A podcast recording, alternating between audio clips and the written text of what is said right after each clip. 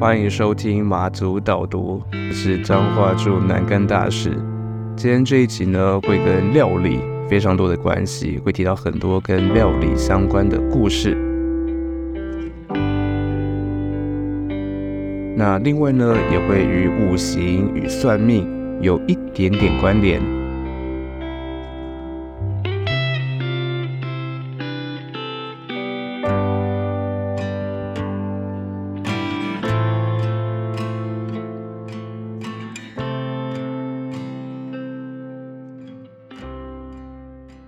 我上礼拜去参加一个马青的活动，那个马青就是马祖青年三小三小协会。我竟然把别人的协会的名字讲三小三小是有点太不礼貌。总之我去参加他们的活动，那个东西呢，其实我之前曾经跟一个朋友说啊，干马祖好无聊，我都不知道干嘛，都没有朋友，然后他就帮我稍微牵线。那后来呢，反正就是他们有邀请过我两三次一些就是相关的活动，但我都是没空的。我就我就刚好上学期礼拜六是要上班的嘛，所以 我, 我已经拒绝人家两三次了。后来呢，他们在上周又邀请我一次。我跟你讲，其实呢，上周是品尊回来投票的日子，然后我其实本来想要拒绝，可是因为他们的邀请就是非常的隆重，他们就会很慎重的说，哎，不好意思，前几次都安排到你无法参加的时间，那希望这次你有空可以一起来参与什么什么的。我就想说，我前面都已经推掉三次了，我如果这次再推掉，我再说。因为我前面都说我要上课，然后我这次如果说，哎、欸，我朋友要来，我们要要怎样怎样要干嘛，会很像你知道在找借口。可是我我的确偏就是来了嘛，但总之呢，我就我就说好，我会去。我后来本来想要带品尊去参加这个活动，这个活动是什么海三小什么海水色票工作坊。对不起，我今天讲太多，我今天真的准备的太不充足了，连名字都忘记。反正就是一个跟艺术创作有一点点相关的工作坊。我本来要找品尊，然后他说哎、欸、不要，然后因为他想要去走路，他想要去徒步走南竿，所以我们就没有一起去找。 OK 呢，我那个时候去呢，就我想说应该就是画画，应该就是随便三个小时，早上三个小时过去应该就没了。哎、欸、没有呢，他叫我们做好多事哦。首先呢首先呢他要我们去采集海水，所以我们就走到海边，拿那个你知道拿那个杯子把海水装回来。他就说这个就是我们今天的最主要的用水。然后呢，我们要去采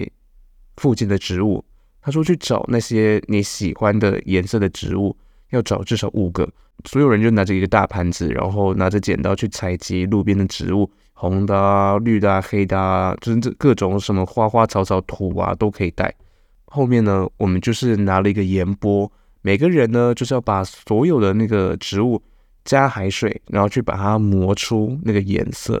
用那个颜色的那个材那个水呢来画画。画画的时候蛮疗愈的，他就说你不用想很多，你就是直觉画，你想到什么就画什么。我们等一下再来看一下大家画了什么。同时呢，在画的之前，他就叫我们抽了一张彩虹卡。这彩虹卡是三小呢，彩虹卡其实就是跟就是塔罗牌有一点点像，总之就是抽卡，然后上面有一段字。那那一行字呢，可能是跟你目前的状态有关的啦。我那时候算呢，呃，我抽到一张卡，它写着平静始于自身，就这几个字。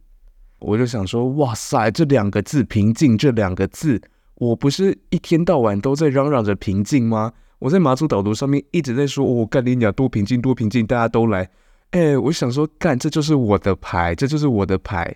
然后我就我就觉得，哎，还蛮还蛮神奇的，因为这两个字的确是我二零二三跟二零二四的代表字，我至少二零二三就真的就是我的代表字。然后我抽起来以后，他就问说，好，你觉得为什么会抽到这张牌？你有什么感觉吗？然后我就很简短的说了一句，我就说，我觉得这就是我的牌。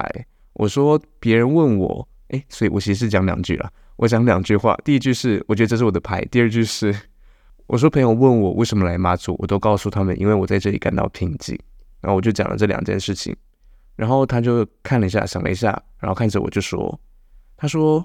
其实你是不平静的，他说你现在平静是因为你可能之前的事情让你觉得你想要逃，然后你现在这个的确是你需要的，可是你的心情还是不平静的。我我跟你讲，他讲到这里的时候，我就立刻想到，干，我最近真的一直在担心我妈的事情。虽然我已经没有在节目讲过她的事，但就是有一些别的内容让我现在也在担心了。我真的想说，哎、欸，还蛮还蛮有趣的呢。然后他就继续讲了，他就说，不过这是你现在需要的，然后你很清楚你自己要什么，所以这个是好的一件事情。他说，但是你不要想着只要在贫瘠的地方开花。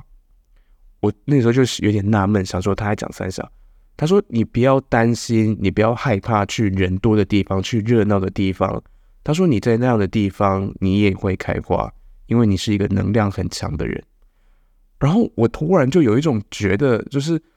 我的确内心有一部分除了平静以外，我是因为我觉得在马祖竞争比较少，就是我比较不会有人际上的竞争、外貌上的竞争、工作上的竞争，就是我觉得在这里我可以过得比较轻松。这的确是一个一个非常微小的一部分，可是也是一个原因让我在马祖这样。所以我就觉得哇，的确我不想要去大城市，一个部分就是因为我觉得那里好好累哦，好像很竞争，然后好像我也不会被被看见，所以我也没有很想要去大城市。再加上就是大城市就是很吵这样。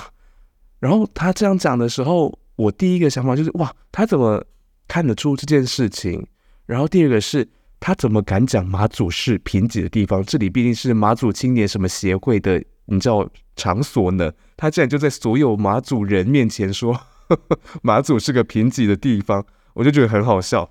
总之呢，我去参加这个工作坊，然后就画画啊，然后然后我画完，其实其实我画完呢，我根本也没有想到他讲的内容，我就是随便想画什么就画什么，我就是把那个红色的水，我就是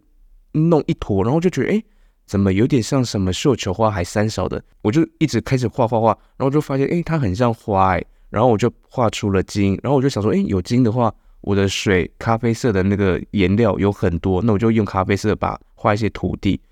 然后就就就结束了。然后他在看我的图片的时候，他又提到花这件事情，可是我在画的时候，我并没有想到他跟我讲什么花什么三小的，我没有想到这件事情。然后他就说你看你的画，他说你画了一个很贫瘠的地方。然后我根本没有想到，就是因为我的那个画就是只有土地一朵花就这样而已，那花虽然很大一朵，可是就是一朵。然后他就说你看你的土地上面没有任何其他东西，就只有一朵花。他说但是你不是应该在这里的。我就觉得哦，还蛮有趣的呢。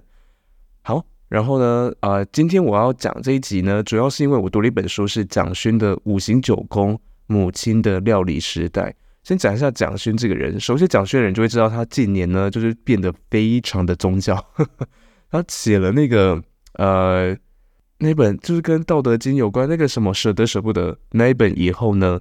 大家知道他就是整个人变得很佛、很禅、很很很平静。OK。然后搬到池上去做创作啦，然后去生活啦，这件事情让我对于这个人有更多的好奇。以前他会写那种什么天地有大美啊，以前会写什么孤独六讲还是孤独几讲的，以前的他就是已经写很多跟美、跟艺术、跟生活、跟这种跟一个人对于自己的相处有关的。那最后他现在步入这个人生阶段，你知道他已经老了嘛，然后他跟这个林怀民可能两个人就过着很快乐的退休生活，这件事情就让我很好奇他现在的创作会长什么样子。那他这一本《母亲的料理时代》最吸引到我的，我觉得凡是跟自己的家人有关的故事都会特别吸引我。另外就是五行，我最近听到五行，就是我想啊、哦，我好像在前面有介绍过一个 podcast 节目叫做《神仙补习班》，就是 hold 住姐谢依霖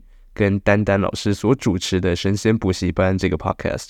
那有一集我就听到，我就觉得非常有趣，就是他们在讲五行。五行这个概念我从来没有听过。那简单来说，五行呢就是大家听过的金木水火土这五个元素。那五行我先讲一个基本概念，就是我突然很像专家呢，要跟我们讲基本概念。五行的一个基本概念呢就是平衡，五行最讲重的就是平衡这个概念。那其实我对于五行也没有什么了解了。先讲哦，就是如果你对于五行有兴趣，你想要知道五行怎么算的话，我待会讲一个，就是它叫做建林命理网。建就是建是哪个建啊？总之算了，你就自己打五行剑的命理网，呃，短剑的剑，然后令我忘记干哇，我真是很不称职呢。总之就是这样。那五行可以算什么呢？五行其实最主要，我们出街的只要看一个地方，就是看你的五行的配置，就是你的那个比例，以及你的喜用神，它叫喜用神还是喜用色？好，这个五行呢，就是我们刚刚讲金木水火土，每个人都有的比例，最好最好的比例就是你五个都非常平均，也就是说每个都是可能二十，可能十八九，然后每个都是二十二十三，就是这种这种数字，让你的五行是很平衡的。那你的五行如果不平衡的话，那代表你可能会有缺东西，缺的东西你有的时候好没关系，这就是你就偏听了，反正就是有的东西会生某个东西，比如说木会生火，水又会生木，这个就是它的一个它的一个循环。所以比如说你的木很多，火很少也没有关系，就是它这样子其实因为木会生火。好，这个就是随便，这是题外话。但是主要要知道就是你在这个建林命理网这个地方你算出来它会有一个喜用神什么的，然后那个东西长的就是呃，它会就是有一个不同颜色，你你一看你就会知道，它就会写八字特点那边写你行运喜三小运忌什么运这样，它一串大约就是六七行的字，你只要看这两句行运喜什么运忌什么运，再一次哦，在八字特点那边，在你算那个建林命理网之后，你直接输入你的出生年月日跟你的呃要要出生时间，就是你要有一个比较明确的出生时间，至少你要知道，比如说可能是早上八点到八点半之间，你要你要知道这个时间。好，然后呃这个你算出来之后，你就会看到你自己命中的那个五行缺什么，以及你的喜用神。好，你这个缺什么跟你喜的，比如说我自己是喜水木，刚刚讲金木水火土 这, 这五个元素嘛，我喜水木，然后刚刚好呢我的我的五行的那个比例啊，金木水火土，我的水是 百分之零， 我没有水，我缺水，我干耶、欸、我很干，我整个人。他们就说就是丹丹老师说，如果你的缺的东西，你的 百分之零 的东西刚好是你的喜用神，好像我这样，我水是 百分之零， 然后我又刚好喜水，这就是再完美不过了。为什么呢？代表说我这个东西我只要改善一点点，它的效果就会是稍微比较明显的。那要怎么改善呢？你今天看到你喜什么，比如说我喜水木，这这个代表说你的这个水木所代表的颜色或者是它代表的职业都是你可以去参考的。那像喜水是什么颜色呢？喜水就是比如说黑色啦蓝色啦这样的颜色。我记得品尊他也有算，他算出来他喜用色，呃，应该说喜用神，他他也是喜，啊、呃，他喜火，火，然后火的用色就是红色啊、紫色啊，还是什么，反正就是有他有相对应的颜色，这个是随便去查都查到的，你就写什么五行对应用色这样。那第二个你可以查是五行对应职业，所以你今天你查了五行之后，你去这个建林命理网查完，你知道你的喜用神，你知道你喜什么喜什么。以后你就查两件事情，一个是你的颜色，第二个是你的职业。那颜色是随便查，职业你也是直接写五行对应职业就好。总之呢，呃，你可以自己去参考啦。哦，那我就觉得是蛮有趣的，因为它不像是说，哎、欸，你明年你会车关，你会死掉哦，它不是这种警告型，它就是一个一个参考。然后，如果你对于颜色又没有什么偏好，你何不如去参考看看这个东西。说不定你会有不同的感受哦。那这个就是我觉得这是很有趣的一个地方哦。五行这样，今天呢会做这一集，呃，主要也是因为读了，就是读了这本书，我觉得他把五行跟料理放在他的一个标题里面，就足以吸引到我。那这个东西其实主要这本书他讲的五行木火土金水，这个讲就是一个饮食的平衡了。好，那它里面在讲的平衡呢，除了这个我们平常的味觉酸甜苦辣咸以外呢，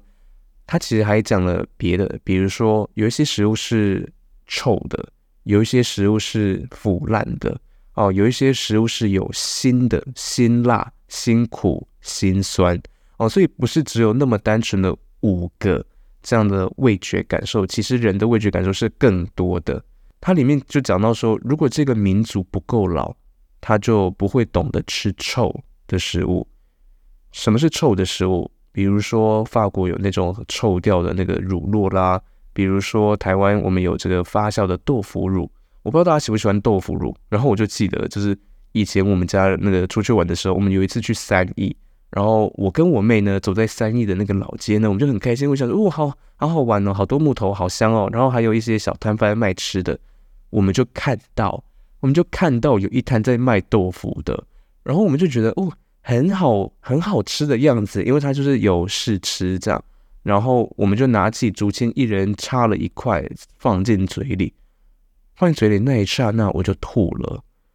因为那一整块是豆腐乳，我给人家一整块把它塞进嘴里，因为我只看得懂豆腐这两个字，我不知道乳是三小，然后然后我和我妹就我们就相视而吐，我们就再也我们我人生中到现在我再也不吃豆腐乳，欸，就是我从此对豆腐乳就有一种阴影，然后我吃各种姜母鸭，吃那个你知道什么羊肉卤，我都再也不吃豆腐乳。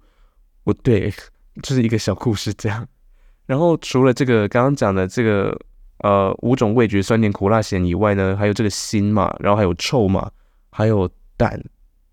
他讲的这个淡呢，其实就很符合他整个人的气质。他讲这个淡，清清淡淡的东西，这种像是一碗白粥的淡，那种平静，那种平和，是他在这本书里面也有提到一个点。比如说我们什么时候会吃清粥呢？在我们生病的时候，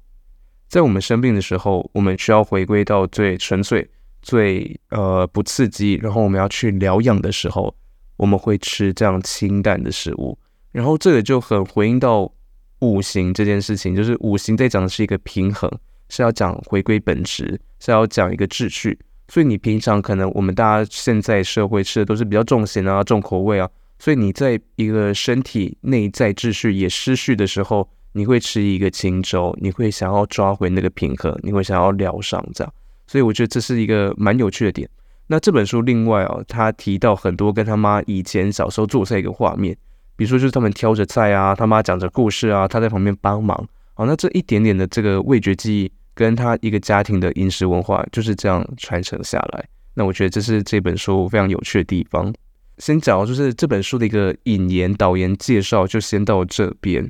我想要讲一些就是我为什么在马祖要一直煮菜啊，然后跟我读完这本书的感受。我觉得你现在有一个，如果你现在我们问你说你的家里的味道是什么，如果你能够讲出一道菜的名称，我觉得你是一个幸运的人。我觉得如果你有一个熟悉的料理，有一个熟悉的味道，其实就代表这一顿饭这一顿餐你不只是在进食。 你, 你不觉得现在这个时代很混乱吗？我昨天呢我昨天去上班的时候，也就是我在教课的时候，然后 我, 我学生就说哎、欸，老师我们要准备好，我说准备三小，我说准备什么，他说我们要打仗了，他说到时候我就跟你并肩作战。我说谁要跟你打仗？他们就觉得像现在就是选举大选过后，就是大家已经要准备打仗了。总之我觉得现在就是一个很混乱的时局，然后在这种你自己人生中，你可能也有很多迷惘的时刻，就是你可能会很焦虑啊，对于未来，对于工作，对于人生、哦、或者你在某一个人生阶段，比如说你来到中年或甚至步入老年，你就是突然有一种很深很深的惆怅感，或者是你就觉得很想要有个熟悉的味道提醒自己现在的苦痛跟辛苦都会过去，都会没事的话，如果有一个熟悉的味道，一个熟悉的味道其实是可以让你自己记得你是被爱的。我现在只要吃到一道可能我妈以前很常做的菜，我就会想到哦，以前我家是那个样子，以前我妈是怎么样，然后我就会很那个东西，那个回忆跟那个爱的感觉就会被召唤出来。那这这个是我觉得饮食，我觉得味觉记忆最最最独特的地方。我还记得我在两年前的农历年，就是二零二二年的时候，在新年的时候，我在脸书写下一段一段话，我写一个跟臭豆腐有关的事情。我说那天，反正那天晚上呢，我就离开彰化，我跟我妹就我就说我们躲回了福星的外婆家。那那时候晚上九点了，我们两个都还没有吃晚餐，只有我们两个哦，就是我妈不没有一起回来，我们两个还没有吃晚餐，然后我们就走进我们就走进超商。我们就在冷冻柜前面，冷藏冷冻柜前面犹豫这样，然后我就突然想到，哎、欸，不行！我说今天是大年初一耶，我就跟我妹说不要吃好了，会倒霉一整年。那个时候其实彰化很少下雨，可是那几天那过年那几天就异常的阴冷，然后突然呢就刮起了细雨这样。那在那个超商外面就有一个小摊贩，那个摊贩就卖着那种臭豆腐啊、面线糊啊，然后雇着那个摊贩呢是一个中年妇女，年纪跟我妈差不多，她就一个人站在那里顾摊。然后那个时候整条路上主要道路几乎没有车，我就想着为什么这个中年妇女不回家围炉呢？我就写到，我就说我们点了很多，多到吃不完的量。我站在她身旁，听着豆腐浸润油锅的酥炸声，我说那声音有说不出的温暖，就像回家一样，像回家有人在厨房忙着的声音，而你知道那个忙碌是为了你。哦，我就写了这一段。然后其实我写那一段的时候呢，我在想，其实我已经很久没有听到我妈做菜的声音了。反正有一次我阿姨，就是那个我之前也频频提到的西瓜妹阿姨呢，她就问我说，她我妈的妹妹啊，她问我们说，哎、欸，最近还好吗？然后我就我也很意外我会讲出这件事情，我就说我也不是在讲说，我说她就再也没有煮过饭给我们吃了。然后我就立刻说，可是我不是觉得煮饭是她的工作或什么， 我, 我说就是 那, 那是一种熟悉感。她现在就算下厨，她也是发了狂的在做麻辣锅，在做酸白菜，做一样的东西，然后她就继续买，然后继续做，然后到处送。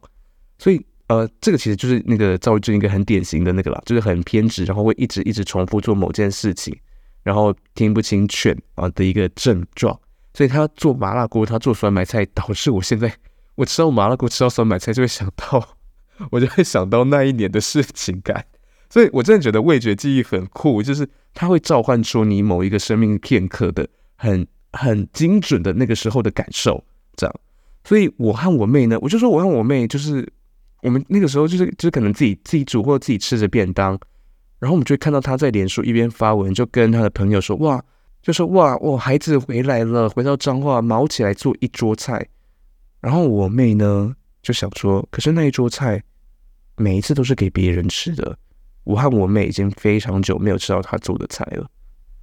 这件事情为什么对我和我妹的冲击会这么大，是因为以前我们成长过程中，我们家都是都就几乎不外食，都是我我妈做菜这样。所以我回到家，我非常习惯，就是我一回到家，我就会闻到油烟或者是食物的香味，然后我就会看到她在厨房里面忙着的那个身影，那个画面就是已经烙印在脑海里。因为就是从国小一直到高中三年，每每一天十二年都是这样，有记忆的十二年，从国小到高中毕业都是这样，所以。你要把十二年的回忆突然在一年间全部连根拔起，然后再也没有出现，再也没有这个熟悉的感觉。我觉得这个是一个，就是有一种连根拔起跟很抽离的感觉，我觉得很超现实，我也不知道怎么怎么面对这件事情。所以一开始我我发现家里整个不一样的时候，你知道我家的不一样是，除了那个画面，就是再也没有那个画面，我妈煮饭的画面，再也没有我妈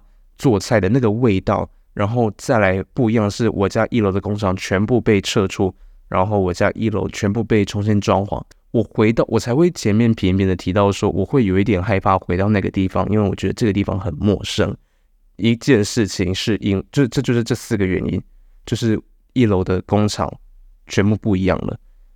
然后那个味道不一样了，没有那个厨房的画面了，厨房也重新整修了，然后所有东西，反正就一切一切都。都再也不一样，这样，这就是我我前面没有很仔细讲，不过总归而来，其实就是这样子。后来呢，我就开始自己学做菜了。其实大家就是，如果你自己有在听马祖岛中，你就一直听到我在那边说，哎呦，我又做了什么什么鸡汤，我又煮了什么三小三小。然后我其实有时候也会发在马祖岛中的 I G 账号 Life in 马祖去追踪，我、哦、会发一些小废文，很可爱也很好看。好的、哦、我就是开始学做菜。其实我学做菜呢，呃，毕竟就是这里的马祖的食物选择就是只有和田屋红糟炒饭不要吃，和田屋的红糟炒饭不要吃。好，那这个就是我觉得开始学做菜，第一个是因为这里食物选择少，第二个其实是我为了要建立属于自己的饮食的记忆、味觉的记忆，这件事情是需要时间的。那你会发现，就是我讲很多我做什么汤、什么汤的汤料理。是因为以前我妈做的东西就是四菜一汤，然后那个汤呢都是可能用用大骨用排骨熬了两三个钟头，你就会看到那个那个汤水已经呈现乳白色，非常费时的一个汤，每天都这样，你就每天回到家，然后瓦斯炉上面就会咕咕咕咕咕咕咕咕咕咕咕咕咕，就有这种声音，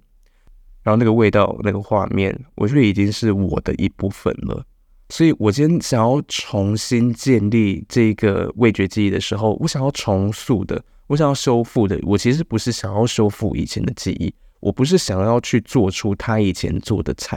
我想要建立一个新的传统、新的记忆跟新的味道。因为其实到头来我们都会知道，只有始于自己的才不会离开自己。所以我觉得现在我在学做菜，我在我在煮东西，我其实都在建立新的味觉记忆的安全感。大家知道，就是如果想要学做菜呢，请去看那个，我差点讲成阿善师，阿善师是讲那个犯罪现场，阿善师的见识实录，我讲的是那个啦，詹姆士 ，yes， 詹姆士的东西，我真的觉得非常好上手，大家可以去看。好的，那我觉得这个大学的时候，其实朋友找我吃饭，我也很少去，是因为我就是很很懒得边讲话边边吃饭，我觉得很累。但是呢，其实我还是觉得还是觉得一起吃饭是一件幸福的事情，然后跟熟悉的人吃着熟悉的料理是一件幸福而且难得的事情。那我觉得像跟朋友聚餐，跟朋友聚餐很好玩，我是很喜欢了。那我在想，我的同事如果听到一块，应该会吐槽，因为他们就是找过我两三次，然后我没有一次答应的，不止两三次啊。其实，好，那我觉得这本书蒋勋他里面也提到，像是我们现在有非常多的这种特色料理、分子料理，有这种呃很多很多噱头的东西。那我们都想要找到最新的料理、最新的餐厅、最酷的东西。我们要跟我们要我们在尝试这件东西的时候呢，其实他也提到，就是这些东西就是偶一为之，你就是呃有尝到了，有体验过了，但是最终我们还是要回归到生活，我们还是要回归到自自己的这个很平静的这个本质上，这样。所以我就发现啊，我自己最喜欢的，我自己最喜欢的其实是跟家人吃饭的时候，然后就是我很喜欢很喜欢跟徐子轩在厨房里面乱搞乱玩。你知道我们就是握着萝卜边削皮，然后就哇干好大根哦，我们就会讲这些垃圾话。然后切肉的时候，我们就是哇塞好粉嫩哦，我们就嘿嘿讲一些这种有的没的，然后就搜刮我阿妈家的冰箱啊食材啊，然后变出一碗外面买不到的东西，这是我觉得非常快乐的时候。然后我觉得很多时候就是可能很多人出国念书的时候会去吃麦当劳，会去吃连锁的这种素食的店，我觉得这是可能因为你在一个陌生的地方，那是一个你唯一熟悉的味道，或那就是一个你唯一熟悉的景象，一个一个 logo， 一个品牌，所以你会去吃，然后那也是你最有把握，你不会，你知道你你你能够掌握的，在一个陌生的地方，这件事情，这个是这是合理的。可是我觉得，如果你自己会做一道家常料理，你家里或你自己平常可能在台湾你尝试的东西，你在国外你可以自己做出这件事情。你其实就是可以召唤出属于自己的温暖跟那一段记忆。我觉得我在我在像我那个时候，我在美国的时候，我就突然呢很想要很想要吃汤汤水水类的东西。哎，对，我那时候也是这样。然后我就学着做一道菜，就是麻油鸡。我就自己学着做麻油鸡，那是我第一次做这种这种东西。我那时候才十五岁吧，然后我就做这个麻油鸡，然后我做出来超级难吃。可是我在吃的时候，其实我就会觉得哇，能够在这里吃到吃到汤汤水水的东西，好幸福哦！因为他们真的没有在给你吃汤汤水水的东西，他们就是吃，他们就是吃干食，就很像饲料啊，他们就吃着干的食物，然后配可乐、配配雪碧三勺的。那我在准备这一集的时候呢，我其实不知道为什么我一直想到哈利波特、欸，哎，就是我就想到一个画面，就是伏地魔要杀他们一家的时候，哈利他们 一, 一家的时候，他妈临死前在做一件事情，大家记得吗？他妈临死前做一件事情，是在哈利他的耳边不断的告诉他说，他说爸爸好爱你，妈妈也好爱你，妈妈真的好爱好爱你。然后他就用自己的身体挡住他的儿子跟伏地魔嘛。这个东西它是贯穿一整个哈利波特的作品的这个主轴，这也是他的世界观。什么世界观呢？就是它里面最古老的魔法，最能够保护你可以跟最邪恶最黑暗对抗的古老魔法就是爱。然后这个爱是在他的血液里面，在他的记忆里面的，所以每一次他在遇到每一次哈利在遇到最艰困的时候，遇到这个可能生命受到威胁的时候呢，这个东西都会出来帮忙。然后包括后面他跟荣恩和妙丽的那个那个爱，在在某一段，就是那个时候他们闯进古灵阁，然后他们要拿那个那个水晶球我怎么会突然讲哈利波特，但我就很喜欢，我要讲一下的时候，然后有一段邓布利多已经跟这个伏地魔已经势均力敌，然后伏地魔已经准备要撤了，可是他在撤之前呢，他就附身在哈利身上，然后你就看到那个时候哈利就一直在抽搐，然后他一直在挣扎什么的，最后你知道那个时候哈利的眼睛变成白色的，就是变成伏地魔的眼睛的时候很可怕哦。然后他就挣扎的讲出一句话，他就说我觉得你很可怜，他说你永远不会懂，我现在竟然有点感动，他就说你永远不会懂爱是什么。然后他就开始跑过他和妙丽和荣恩的画面，他就跑过他很爱的人，他的那些朋友那些长辈，然后他自己父母的画面，他说他说你永远不会懂爱是什么东西。然后然后我看到那一段的时候，我就觉得哇，怎么会怎么会这么棒呢，这么感动。所以我在做这一段的时候，我讲就是我我准备这一集的时候，我一直想到那个，是因为我觉得食物召唤出来的记忆就像这样，就是你在你最辛苦的时候，你在你最难过或你最脆弱的时候，你如果吃到一道你很熟悉的料理，可能你家人做的料理，或你跟朋友很常一起做的一道料理的时候，那个时候抚慰你的不是食物本身而已，是那一段记忆，是那个爱的感觉，是那个温暖的感觉，让你知道其实你不是一个人。所以我、欸、我没有料到，我跟你讲， 我, 我在准备这集的时候，我以为我如果要哽咽的话，可能是在讲我妈前面那一段，我没有想到我在讲哈利波特的时候会哽咽耶，好有趣哦。对，总之是这样。我觉得食物呢有趣就是在这里，就是在你最虚弱的时候疗愈你，然后那是一个爱跟记忆的总和，而你只需要一个厨房一些食材，这个爱就能够被召唤出来。我知道有一些朋友可能就是最近在那个呃，他可能就是家里搬家啦，或者是自己可能从小到大他们家的厨房是没有在用的，就是我我朋友真的跟我说，他们搬到新家三年，那个厨房那个什么什么防尘的那个套子都没有拿开哦，他们就是放着，因为厨房就是没有在用。或者有的人他们家装潢的非常漂亮，可是那个厨房就还特地用什么进口的大意大利的什么食材，然后刀具摆一整组，然后餐具都是非常高级的，可是从来没有在下厨。对他们来说厨房只是一个展示空间这样。但我自己就会觉得很可惜，我就会觉得下厨当然是很麻烦，可是下厨其实真的不只是为了填饱肚子。我就有一个怪癖，就是我就很喜欢跟食物有关的一切，比如说我很喜欢下厨，然后我也很喜欢看风干食物的画面。大家知道那个感觉吗？就是当我看到不管是在马祖或者是在那个可能回到鹿港福溪的时候，当我看到有人在风干东西啊，或有人在那个院子晒着花生晒着菜，或者是把东西吊起来用盐腌制，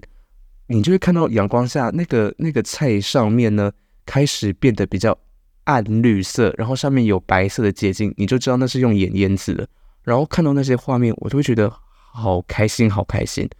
我不知道那个就是那是一种很生活感很有人的味道耶，我觉得我就很喜欢看那样的画面。我很喜欢看腌制食物的那个器皿，就是那个容器，我喜欢看那种东西，因为我觉得那个就是那个就是有故事的，那个就是有活着的感觉，那就是人在生活的感觉。对，我也喜欢看人在厨房里面忙碌的画面这样，那就是一个很家庭的感觉。所以呢，我因为喜欢这件事情，我甚至去学做老酒跟做红枣，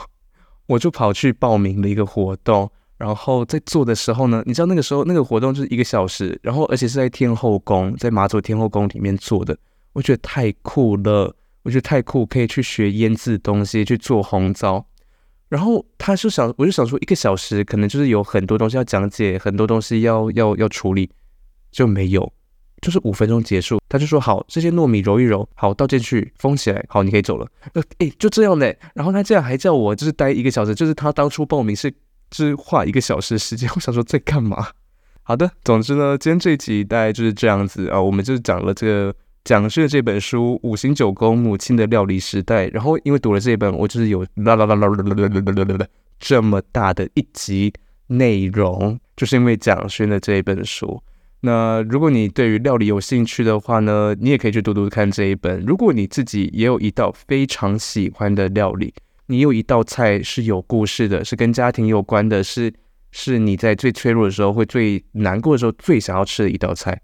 非常欢迎告诉我、哦、可以透过马祖导读的 I G 可以去那里告诉我。对啊，我就是很喜欢看这种小故事，我就是很喜欢看这种跟人啊跟家庭跟食物有关的故事。没错、呃、希望每个人呢都是有那么一道菜可以抚慰你，都是有那么一道菜在你最难过最虚弱的时候可以让你感受到温暖，让你感受到被爱。